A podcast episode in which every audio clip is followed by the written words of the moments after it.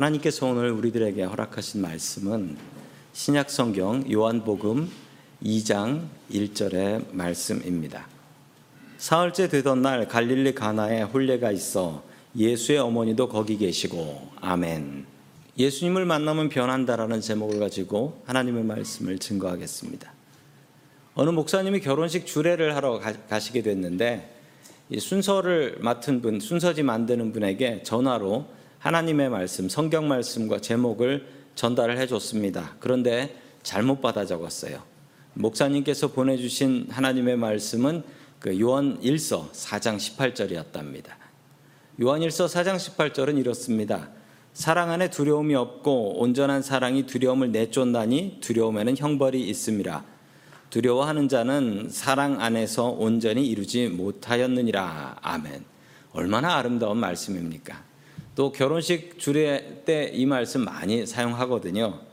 그런데 받아 적는 분이 잘못 받아 적어서 저 요한 1서에 일자를 빼버리는 바람에 요한복음이 되었습니다. 요한복음 4장 18절이 순서제 인쇄되어 있었는데 그 말씀은 무엇일까요? 너에게 다섯 남편이 있었고 지금 있는 자도 내 남편이 아니니 내 말이 참되도다. 아멘. 받아 적으려면 제대로 받아 적어야 합니다. 잘못하면 남의 결혼식을 다 망쳐버릴 수도 있어요. 오늘 성경 말씀에도 결혼식 하나가 나오는데 사고가 터집니다. 오늘부터 종료주일까지 4주간 예수님의 기적을 통하여 우리의 삶 속에서 기적을 바라볼 수 있기를 소망합니다. 첫 번째 하나님께서 우리들에게 주시는 말씀은 부족함을 가지고 주님께 나오라라는 말씀입니다. 오늘 말씀에 나오는 가나 혼인 잔치 이야기는 예수님의 첫 번째 기적입니다. 예수님의 첫 번째 기적은 어떻게 일어난 것일까요? 요한복음 2장 1절의 말씀을 우리 같이 봅니다. 시작. 사흘째 되던 날 갈릴리 가나에 혼례가 있어 예수의 어머니도 거기 계시고 아멘. 이 가나라는 이름은 흔한 이름이어서 어, 이스라엘에 여러 가나가 있었기 때문에 성경에서는 갈릴리 가나 그 동네 이름을 불러서 그 지역 이름을 넣어서 갈릴리 가나라고 합니다. 왜냐하면 가나는 너무 많기 때문이지요. 가나는 나사렛에서부터 동북쪽으로 약 5마일 정도 떨어진 거리이기 때문에 뭐 옆 동네입니다. 가깝게 갈 수 있을 만한 동네였습니다. 제가 이스라엘에 갔을 때 가나를 간 적이 있는데요. 가나에 가니까 가나 혼인잔치 기념교회라는 교회가 저렇게 있더라고요. 그리고 저 앞에는 기념품 파시는 분들이 지저스 와인, 지저스 와인이라고 하면서 그 예수님 포도주라고 이제 팔들, 팔고 있었던 기억이 납니다. 요한복음 2장 2절의 말씀을 계속해서 같이 봅니다. 시작. 예수와 그 제자들도 혼례 청함을 받았더니 아멘. 어느 혼인잔치에 초대를 받았습니다. 이 혼인잔치는 아무나 참여할 수 있는 것이 아니었습니다. 그 초대받은 사람만 참여를 할 수 있었는데요. 참여 인원을 잘 알아야 음식을 준비할 것이 아니겠습니까? 혼인잔치에 음식 떨어지는 것은 뭐 상상하기도 힘든 일이었는데요. 그런데 그 일이 터지고 맙니다. 3절의 말씀입니다. 시작. 포도주가 떨어진지라 예수의 어머니가 예수에게 이르되 저들에게 포도주가 없다 하니 아멘. 그런데 사고가 터지고 말았습니다. 잔치집에 포도주가 떨어진 거예요. 이 잔치는 남자 쪽에서 준비하는 잔치고요. 예, 혼인 잔치는 보통 7일 동안 진행되고 부잣집은 14일 동안 하는 집도 있었답니다. 7일 동안 먹을 것과 마실 것을 준비해야 되는데 어떤 이유인지 알 수 없는데 포도주가 다 떨어져 버렸습니다. 큰일이 난 겁니다. 잘못하면 결혼식을 망쳐버릴 수도 있고 신랑 가족들은 동네에서 망신거리가 될 수도 있습니다. 이스라엘은 물이 별로 좋지 않습니다. 물을 바로 마실 수가 없어서 그 석회석이 많이 섞여 있는 물이에요. 정수기를 사용해도 정수기 필터 금세 막혀버리는 그런 물입니다. 그래서 유대인들은 포도주 대신에 물을 아, 물, 물 대신에 포도주를 마시곤 했습니다. 포도주가 떨어진 것을 예수님의 어머니인 마리아가 알았습니다. 그리고 예수님께 와서 이 문제를 좀 해결해 달라라고 부탁을 하지요. 여기서 마리아가 주방의 상황을 잘 알고 있고 그리고 남의 잔치에 음식 떨어진 것을 걱정하고 해결하려고 하는 것을 보면 이 마리아가 그냥 손님으로 온 것이 아니고 아마 가까운 친척인 것 같습니다. 가까운 친척인 것 같아서 그 문제를 해결해 주려고 적극적으로 나서고 있는 것 같습니다. 결혼식의 주인은 분명히 계산을 했을 겁니다. 초대할 사람을 정하고 음식을 넉넉히 준비했을 겁니다. 그러나 인생의 변수는 항상 존재합니다. 우리가 계획하지 않은 사건과 사고들은 얼마든지 터져 나올 수 있습니다. 내 계획이 무너진 곳에서 하나님의 계획이 시작되는 줄로 믿습니다. 내 계획보다 하나님의 계획이 더 위대합니다. 인생의 주인이 되시는 하나님을 믿고 의지하며 나아가는 저와 성도님들 될 수 있기를 주의 이름으로 간절히 축원합니다. 아멘. 가나 혼인 잔치에 기적이 일어난 열쇠 첫 번째는 부족했기 때문입니다. 만약 포도주를 충분히 준비했다면 기적 같은 건 필요가 없어요. 그냥 준비한 포도주로 잔치 잘 하면 되는 일이었습니다. 그런데 우리의 인생은 예상을 할 수가 없어요. 앞으로 우리의 삶도 우리의 예상대로 될 것 같지는 않습니다. 늘 부족함 때문에 우리들에게 기적이 필요합니다. 그러나 부족하다고 해서 늘 기적이 일어나나요? 성도님들 부족하다고 늘 기적이 일어납니까? 아니요, 그렇지 않지요. 그 부족함을 예수님 앞에 가지고 나와야 기적이 일어납니다. 두 번째 기적의 열쇠는 부족함을 가지고 주님 앞에 나오라. 라는 말씀이에요. 부족함을 가지고 주님께 나오십시오. 그래야 기적이 일어납니다. 성도님들의 부족함은 무엇인가요? 무엇이 부족하십니까? 어떤 인생의 계획에서 실패하셨습니까? 이 부족함을 주님 앞에 가지고 나오십시오. 이것이 기적의 시작입니다. 주님 앞에 기도하러 나오세요. 나의 계획이 무너진 그 자리에서 하나님의 계획이 시작됩니다. 기도하지 않으면 우리들에게 기적은 없습니다. 그냥 우연만 있을 뿐이죠. 아, 우연히 해결됐나 보다. 이렇게 생각하는 겁니다. 성도님들이 고민하는 문제는 무엇입니까? 그 문제의 해결사는 바로 우리 예수님이십니다. 문제를 가지고 주님 앞에 나아가십시오. 주님께서 그 문제를 기적으로 해결해 주실 줄로 믿습니다. 아멘. 두 번째, 마지막으로 하나님께서 주시는 말씀은 주님을 만나면 변한다 라는 말씀입니다. 주님을 만나면 변해요. 사람이나 물건이나 주님을 만나면 변합니다. 예수님의 어머니 마리아는 예수님의 능력을 믿었습니다. 아직 예수님께서 기적을 베풀어 보신 적도 없었을 때예요. 이게 첫 번째 기적이 될 거니까요. 그러나 마리아는 예수님을 확실히 믿었습니다. 그 믿음으로 기적을 일으킵니다. 기적의 열쇠 세 번째, 믿음이 있어야 기적이 일어난다라는 사실입니다. 믿음이 있어야 기적이 일어나요. 여러분들에게는 이 믿음이 있습니까? 예수님께서는 원하시는 자에게 삶의 기적을 분명히 확실하게 베푸시는 우리 주님이십니다. 저희 둘째 아들이 작년에 많이 아팠습니다.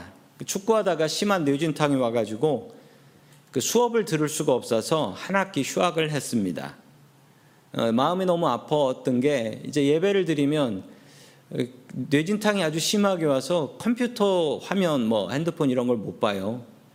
이 앞에 있는 화면을 못 봐요. 그래서 아들이 늘 눈을 감고 지그시 감고 예배를 드리고 있, 드리는데 제가 그 모습을 보면 너무 마음이 아프더라고요. 학교도 못 가고. 제 마음속으로 이런 생각이 들었습니다. 너무 마음이 아파서 아, 하나님께서 기도시키시는구나. 기도해야지. 아들의 회복을 위해서 저는 금식 기도했고 온 가족이 둘째 아들을 위해서 기도했습니다. 그런데 참 미국 병원 대단한 게 신경외과 의사를 만나야 되는데 5개월을 기다려야 된대요. 5개월을. 아, 자식 아픈 건 너무 마음이 아파서 못 보겠더라고요. 그래 너무 마음이 아파서 하나님 앞에 기도했습니다. 그리고 하나님께서 지금은 아들에게 시련을 주셨지만 분명히 선한 길로 인도해 주실 것이다 믿고 기도했습니다. 그리고 하나님 은혜로 깨끗이 낫고 이번 학기 학교에 복귀해서 학교를 다니고 있습니다. 아들이 학교 다니는 게 너무나 당연한 일이었지만 그게 얼마나 감사한 일이었는지 다시 한번 깨달을 수 있었습니다. 성도 여러분, 우리 삶에 당연한 건 하나도 없습니다. 오늘 당연한 것부터 끄집어내 가지고 하나님 앞에 감사할 수 있는 저와 성도님들 될 수 있기를 주의 이름으로 간절히 축원합니다. 아멘. 우리가 믿음을 가지고 기도하면 선하신 하나님께서는 반드시 우리의 기도를 응답해 주십니다. 내 삶 속에서 기적을 일으키시는 하나님이십니다. 믿음으로 기적을 일으키는 저와 성도님들 될 수 있기를 주의 이름으로 축원합니다. 아멘. 계속해서 5절의 말씀 같이 봅니다. 시작. 그의 어머니가 하인들에게 이르되 너희에게 무슨 말씀을 하시든지 그대로 하라 하니라. 아멘. 마리아가 확실한 믿음을 가지고 하인들에게 명령을 했습니다. 예수님께서 무슨 명령을 하든지 그대로 순종하라. 기적의 네 번째 열쇠는 순종입니다. 그것도 먼저 순종해야 기적이 일어난다라는 사실입니다. 예수님께서 기적을 베푸실 때 분명한 원칙이 있었는데 그에게 믿음이 없으면 순종이 없으면 기적을 베풀지 않으셨습니다. 우리는 앞을 못 보던 맹인이 실로암으로 가서 눈을 떴던 것을 기억합니다. 맹인이 그 먼 실로암까지 가서 눈을 닦아야 되는데 맹인으로서는 그곳까지 가는 게 너무나 어려운 일이었습니다. 그냥 예수님께서 조금 호의를 베푸셔서 네 눈을 떠줄 테니 실로암에 가서 닦아라 라고 하실 수도 있었을 텐데 예수님께서는 절대로 이 순서를 바꾸지 않으십니다. 네가 먼저 힘들어도 순종해라. 그러면 너에게 기적을 베풀어 주겠다. 시골집에 가면 손으로 작동하는 물펌프라는 게 있습니다.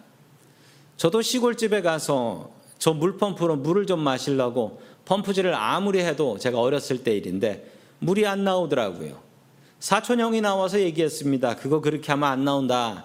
물 한 바가지 부어주고 열심히 펌프질을 하면 물이 많이 나온다 라고 하며 얘기를 했습니다. 근데 그 얘기를 듣고서 좀 답답했던 게 아니 내가 물 한 바가지 먹자고 저걸 푸는데 그 물 한 바가지를 저기에 부으래요. 그냥 마시고 말지. 그런데 저 펌프는요, 물 한 바가지를 부어줘야 그래야지 물이 많이 나옵니다. 여기서 이 물이 무엇이냐? 성도 여러분, 순종입니다. 순종을 먼저 해야지 물을 마실 수 있는 거예요. 반대로 하면 물을 마실 수가 없습니다.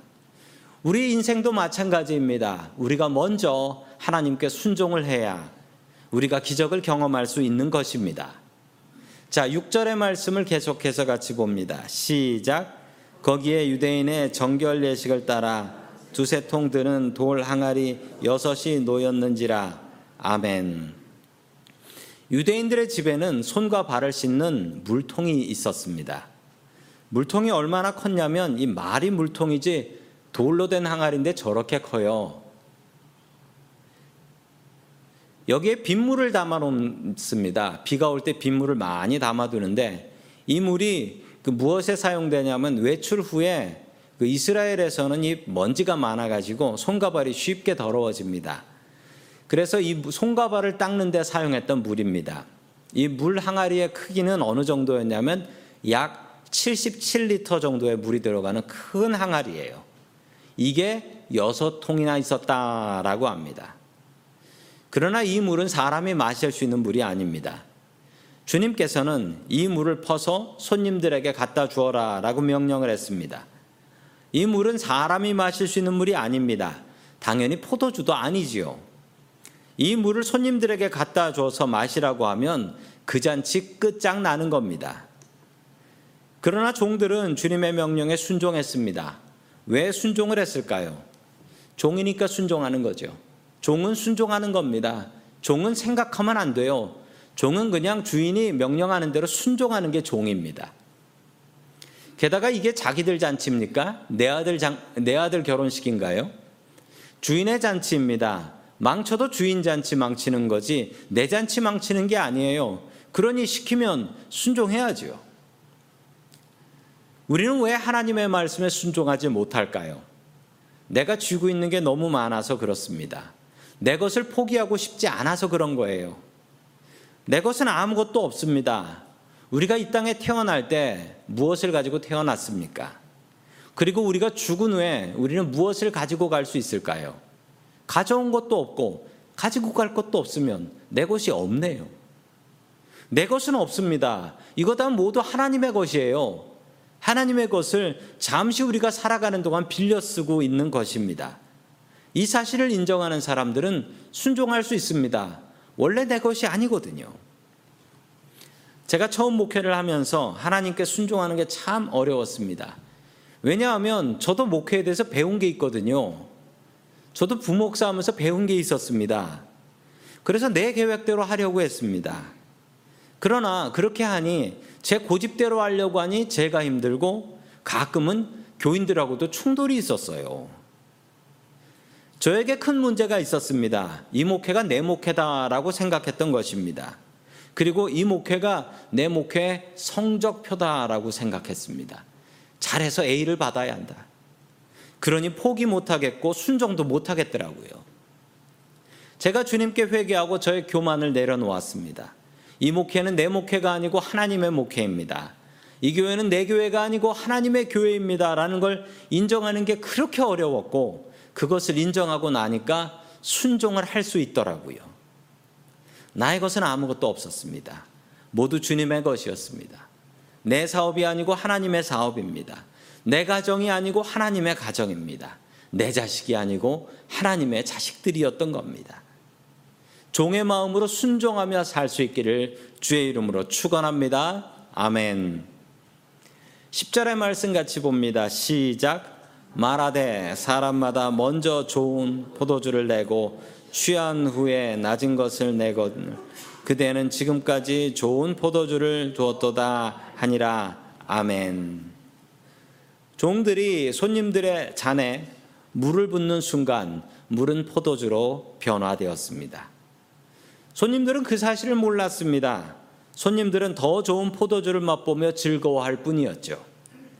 그러나 더 기뻐했던 사람들이 있었으니 바로 종들이었습니다. 종들은 정말 아찔했습니다. 발딱 눈물 내줬을 때 이거 손님들한테 매맞겠다라고 생각했는데 그게 기가 막힌 포도주로 종들의 손 앞에서 눈앞에서 이루어진 것입니다. 누가 더 기뻤을까요? 손님들은 맛있는 포도주 때문에 입이 기뻤습니다. 그러나 종들은 손님들보다 더 큰 기쁨이 있었으니 이 모든 것을 변화시키신 구세주 예수님을 만난 기적을 경험했기 때문입니다. 아마도 그들은 죽을 때까지 평생 동안 이 사건을 증거했을 것입니다. 한국에서 사이판으로 가는 대한항공 비행기에서 있었던 일입니다. 사이판은 신혼여행 가는 부부들이 많지요. 신혼여행 가는 부부 61상 포함한 165명의 승객들을 태우고 대한항공 비행기가 사이판으로 가고 있었습니다. 사이판에 다 도착했을 때 부기장이 다급한 목소리로 기장에게 이야기합니다. 기장님, 바퀴가 내려가지 않습니다. 바퀴에서 기름이 새고 있고 바퀴가 내려가지 않는데 수동으로도 내려가지 않습니다. 이거 어떻게 하죠? 기장은 명확하게 판단했습니다. 이 상황은 동체 착륙이다. 그래서 공항에 연락했고 보조 활주로를 열어달라. 그 보조 활주로에 비상 착륙하겠다라고 이야기를 했습니다. 그런데 문제는 그날은 사이판에 폭우가 계속되어 동체 착륙도 어려운 상황이었습니다. 계속해서 미끄러지니까요. 기장은 신일덕 장로님이었어요. 이분한테 별명이 있습니다. 이분은 사람들한테 인사할 때 무조건 할렐루야로 인사합니다. 그래서 할렐루야 캡틴으로 유명해요. 이분이 잠시 기도하겠다라고 하며 부기장한테 조종관 좀 잡고 있으라고 했습니다. 잠시 기도를 했는데 마음속에 하나님께서 이런 말씀을 주시더랍니다. 두려워 말라, 놀라지 말라, 나는 내 하나님이 됨이니라. 이사야 41장 10절 말씀. 기장은 다시 부기장한테 명령을 했습니다. 다시 수동으로 기어 한번 내려보게. 그러자 바퀴가 내려오기 시작했습니다. 안전하게 착륙을 했지요. 사이판에 도착했을 때 누가 더 기뻤을까요? 죽는 줄 알았는데 안전하게 착륙한 165명의 승객들도 기뻤지만 더 기뻤던 사람들은 기장과 부기장과 관제사였습니다.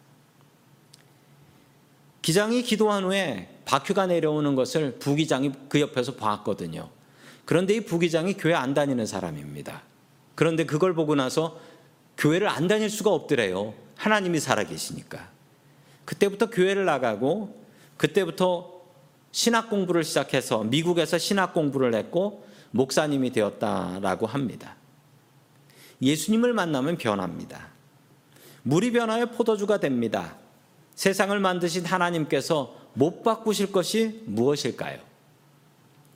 사이판에서 예수님을 만난 부기장은 변화되어 목사가 되었습니다. 예수님을 구세주로 믿고 주님의 종이 되어 종의 기쁨을 누리게 되었습니다. 어떤 분들은 이런 말을 하시는 분들이 있습니다. 예수 믿어도 성격은 안 바뀌더라. 자기 성격대로 예수 믿더라. 그러나 그렇지 않습니다. 예수님을 진짜 제대로 가까이 만나면 그 사람은 분명히 변합니다. 안 변하는 사람은 가까이 안 가서 안 변한 거예요. 예수님과 안전거리를 두시는 분들이 있습니다. 예수님 너무 가까이 하면 변해서 광신자 될까봐. 그래서 예수님을 멀리서 따라가는 분들이 있습니다. 예수님과 안전거리는 필요가 없습니다. 예수님을 더욱더 가까이 하십시오. 더 많이 예배드리고, 더 많이 말씀 보고, 더 많이 기도하세요. 예수님을 가까이 하면 우리의 인생은 분명히 변화됩니다. 물을 포도주로 바꾸신 주님께서 성도님들이 가지고 있는 문제와 고민들도 주님께서 주신 복덩어리로 변화시키는 놀라운 기적을 체험할 수 있기를 주의 이름으로 간절히 축원합니다. 아멘. 다 함께 기도드리겠습니다. 우리를 변화시켜 주시는 하나님 아버지 주님께서 주시는 변화와 기적을 체험하기 원하는 주의 백성들이 이 자리에 모였습니다. 우리의 부족함과 문제들을 주님 앞에 가지고 나아갑니다. 주님께서 받으시고 변화시켜 주시옵소서. 문제거리가 변하여 자랑거리가 되게 하여 주시옵소서. 주님 우리들이 종의 마음으로 순종하게 하여 주옵소서. 모든 것을 내 것이라고 착각하지 말게 하시고 모든 것의 주인 되시는 주님을 온전히 주인으로 모실 수 있게 하여 주옵소서. 주님을 가까이 한 모든 것들이 변화된 것을 믿습니다. 우리의 가정이 변화되게 하시고 우리의 사업이 변화되게 하시고 우리의 아픈 몸이 변화되게 하여 주옵소서. 예수 믿고 변화된 삶을 살게 하여 주옵소서. 우리를 변화시켜 주시는 예수 그리스도의 이름으로 기도드립니다. 아멘.